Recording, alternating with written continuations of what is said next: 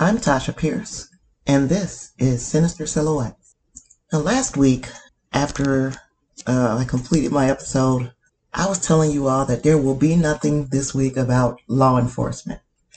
Before I make good on that promise, which I won't, I want to tell you, uh, or I want to read to you a post written by a black man named Jonathan Price. With all the tension and, as- and animosity going on with race and the police all the time, I'm on the same fence as Lil Wayne, with him saying a white cop saved his life and hasn't been too vocal based off experiences. I was raised by the Malones and Woodruffs in my hometown for a large amount of my youth. Was my second family then and still are in 2020 if I have anything to say. The amount of food fed to me, the money they spent on me outweighs any BS about race or color right now. I have family that's never done a damn thing for me or supported my business ventures and they're my blood. They will forever be a million in my book and they know who they are. They're to blame for my countryside and addiction to white women, not complaining one bit. There were times I should have been detained for speeding, outstanding citations, outdated registration, dozing off at a red light before making it to my garage downtown Dallas after a long night out. I've passed a sobriety test after leaving a bar in Wylie, Texas by two white cops and still let me drive to where I was headed. And by the way, they consider Wylie, Texas to be very racist. I've never got that kind of energy from the popo. Not saying black lives don't matter, but don't forget about your own or your experiences through growth and waking up. And that was his post. And it's obvious that Jonathan had a different experience than a lot of black people. And he was very complimentary of the police. And I won't say white people in general because I don't think white people in general are just afraid of us. And I, I'm referring to Jonathan in the past tense because Jonathan is no longer with us. And I'm going to read you something from a gentleman named Will Middlebrooks. Will Middle- Middlebrooks played on the what is it 2013 World, World Series champion. He's a baseball analyst. He is a professional athlete and he was friends, very close friends with Jonathan Price. And what he wrote, Mr. Middlebrooks, see this face? This is the face of one of my childhood friends. The face of my first ever favorite teammate. The face of a good man. But unfortunately, it's the face of a man whose life was taken away from him last night with his hands in the air while a small, small town East Texas cop shot him once in the chest and then twice in the back. Why? Because he was trying to break up a fight at a gas station. For some reason, he was singled out. I'll let you do the math. There's no excuses this time. He was a criminal. Nope, not this time. He resisted arrest. Just comply with the cops. Nope, that one doesn't work this time either. This was purely an act of racism. Period. So for all of you that think that this is all bullshit, you need to check yourselves. I'm sick, I'm heartbroken, and I'm furious. Love you, JP. See you when I see you, bro. Now, Mr. Middlebrooks is a white man, or like I said, an athlete, but but he's a, a white man who was very good friends with this Jonathan Price. I've got another uh, testimonial from another friend of Mr. Price. His name is Case Roundtree. None of us should have to make posts like this. None of us. Jonathan was one of my best friends for as long as I can remember. All through school, he was the one guy we all wanted to be just like.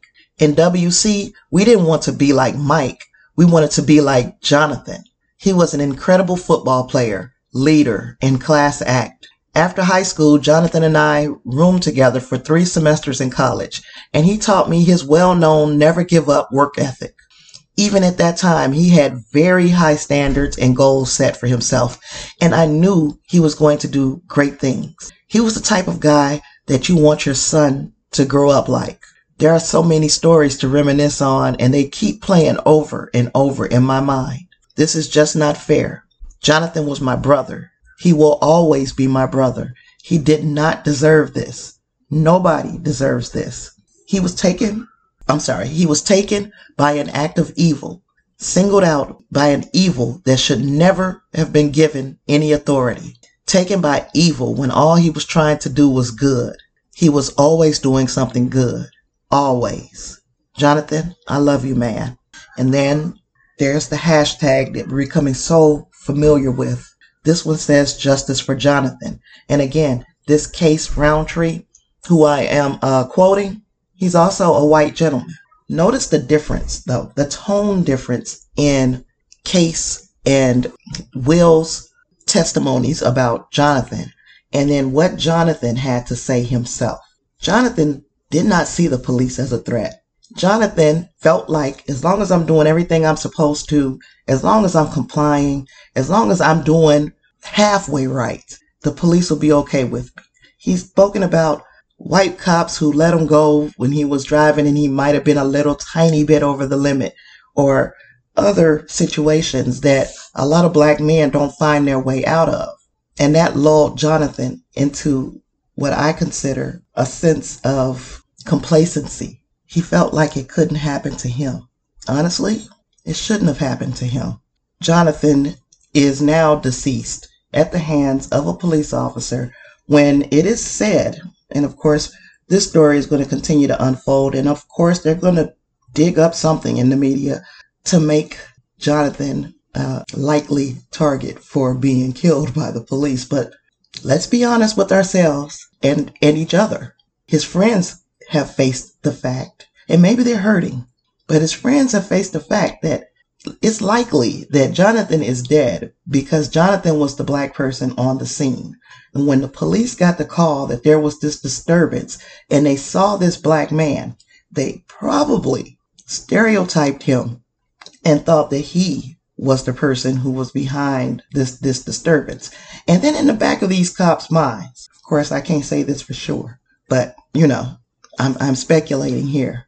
In the back of their minds, they may think to themselves, with all that's going on in this country, we're afraid. So they shot first. That the problem is that the person they shot at was unarmed. There was no threat to them. He was there helping them do their jobs by breaking up a, a domestic dispute. Now, I don't, I don't know how much more we have to say. I don't know if, if this if this one makes any if this one makes any difference, I, I have no clue. But Black Lives Matter. Black Lives Matter is not an organization. It is a sentence. It is a complete thought. It is a it is an adjective, a noun, and a verb. Black Lives Matter. Now, I, I don't know what's going to happen. This happened in Texas. I'm sorry, I'm tongue tied because it's really bedtime for me, but I had to get this out. Yeah, this happened in Texas, in a city that's right outside of Dallas. I think it's a small, it's kind of small town, a place where Jonathan felt safe and he he was robbed of his life in a place that he felt safe at home. I'm sure more is going to come out about this story. We're going to hear all about the officers and what great guys they are, and I don't dispute that. I believe they may be great guys. But uh, that combination of fear and what some people say is racism, that, that does a number on even the greatest guys. Uh, Jonathan is gone. The family that he, he says uh, kind of pushed him to the side, they're mourning right now. The family that he chose, the people that he knew and he grew up with and he felt like took care of him, they're in mourning right now. That's a black family and white family all of them are hurt by the loss of this man. So, no, it doesn't necessarily have to be about race because, you know, there are white people who have people that are, are of a different ethnicity who they feel like is just as close as, as their natural born families. And those are the people that we need to stand up and raise their voices and be heard and demand that changes are made to the construct of law enforcement. No, I don't believe in abolishing the police because, you know, I don't want to abolish the police in favor of nothing. But these police officers, they, they have to be better trained. They can't be so quick to pull their weapon. I am literally afraid that one day my mild mannered and meek son is going to walk out the door and not come back. And it won't be from a gangster or a thug or somebody trying to rob him. It will be from the very person who's paid to protect him. I'm hurt. I'm I'm hurt. And I really don't I don't have much more to say. You guys, you know, this the shit is getting depressing. The shit is getting ridiculous. And if you can't feel that pain, because right now I don't know Jonathan. I didn't know George Floyd. I didn't know Breonna Taylor. I didn't know any of these people. But when I look at them, I see somebody that I do know and I'm afraid. But I don't have a gun. I don't have a weapon to hide behind. So the police, when they get afraid, they can shoot us. When I'm afraid, what the hell am I going to do? If I put my hands up, I die. If I run, I die. If I try to talk to the officers in a way that they might feel is a little too aggressive, I die. And I know people will think, oh, she's being over the top. Oh, she's exaggerating. I am 100% positive, 100% positive that if Jonathan thought he was going to die that day, he would not have stopped to break up that fight. He didn't know to be scared. But when we see the examples that have been made of all of these brown people, those of us with a little life in us, we have enough evidence laid out to it in front of us to be afraid. So yeah, I'm riffing right now. I'm ranting. I, I don't have much more to say. I love you guys. White, black, purple, or indifferent. I love you. Thank you for listening to my show. Thank you for getting me over 16,000 downloads and, and, and counting. We need, we need voices. We need people who mean business. We need people to understand that if you are not, if you're not speaking up, you're complicit. You're complicit. And you don't, I don't expect you to go out in the streets and march and, and loot and riot, but I expect you to demand better from your uh, local governments, from the federal government. Right now, we have a president who says that those three words, Black Lives Matter, constitute terrorism. And I know the man is, is kind of battling uh, COVID 19 and he is, I think, coming home from the hospital today. And do you know how much he feels about us? He says, Oh, COVID 19 is nothing. Don't, don't be afraid of it. And you're going to have an army of people, just like you got an army of people out there ready to go toe to toe with a bunch of people who are protesting about brothers and sisters who were killed. You've got those same people who are now emboldened. They're not afraid of the virus. Will everybody get to go to Walter Reed? And we're sure, we're not even sure just yet that President Trump is out of the woods. It's it's just irresponsible from the top all the way down. And I'm sick of it. I'm sick of it. I work in the public. You got you're out here telling these people that there's nothing to be afraid of because you got experimental drugs that nine times out of 10, they will not have access to. That, that's highly, if nothing else he's done is irresponsible, that is highly irresponsible when you're saying it over the graves of 210,000 people who have lost their lives. So yeah, now I'm on something else. Let me bring myself down.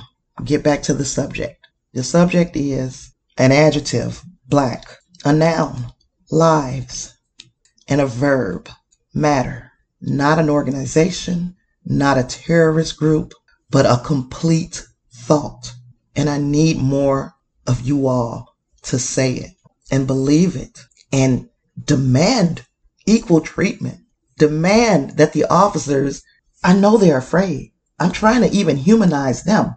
I know they're scared because there's so much going on.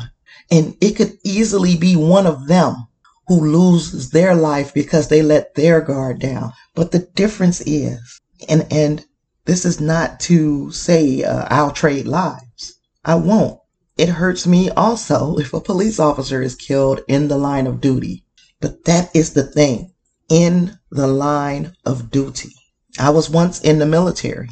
If I was still in the military and the commander in chief of the United States of America, Donald Trump, ordered something to be done, uh, take some type of military action, and I lost my life, I know I signed up and that was a possibility. And that is exactly the same position that the police are in. They signed up. Oh, there is always ever the slight possibility that something terrible can happen, something unthinkable can happen.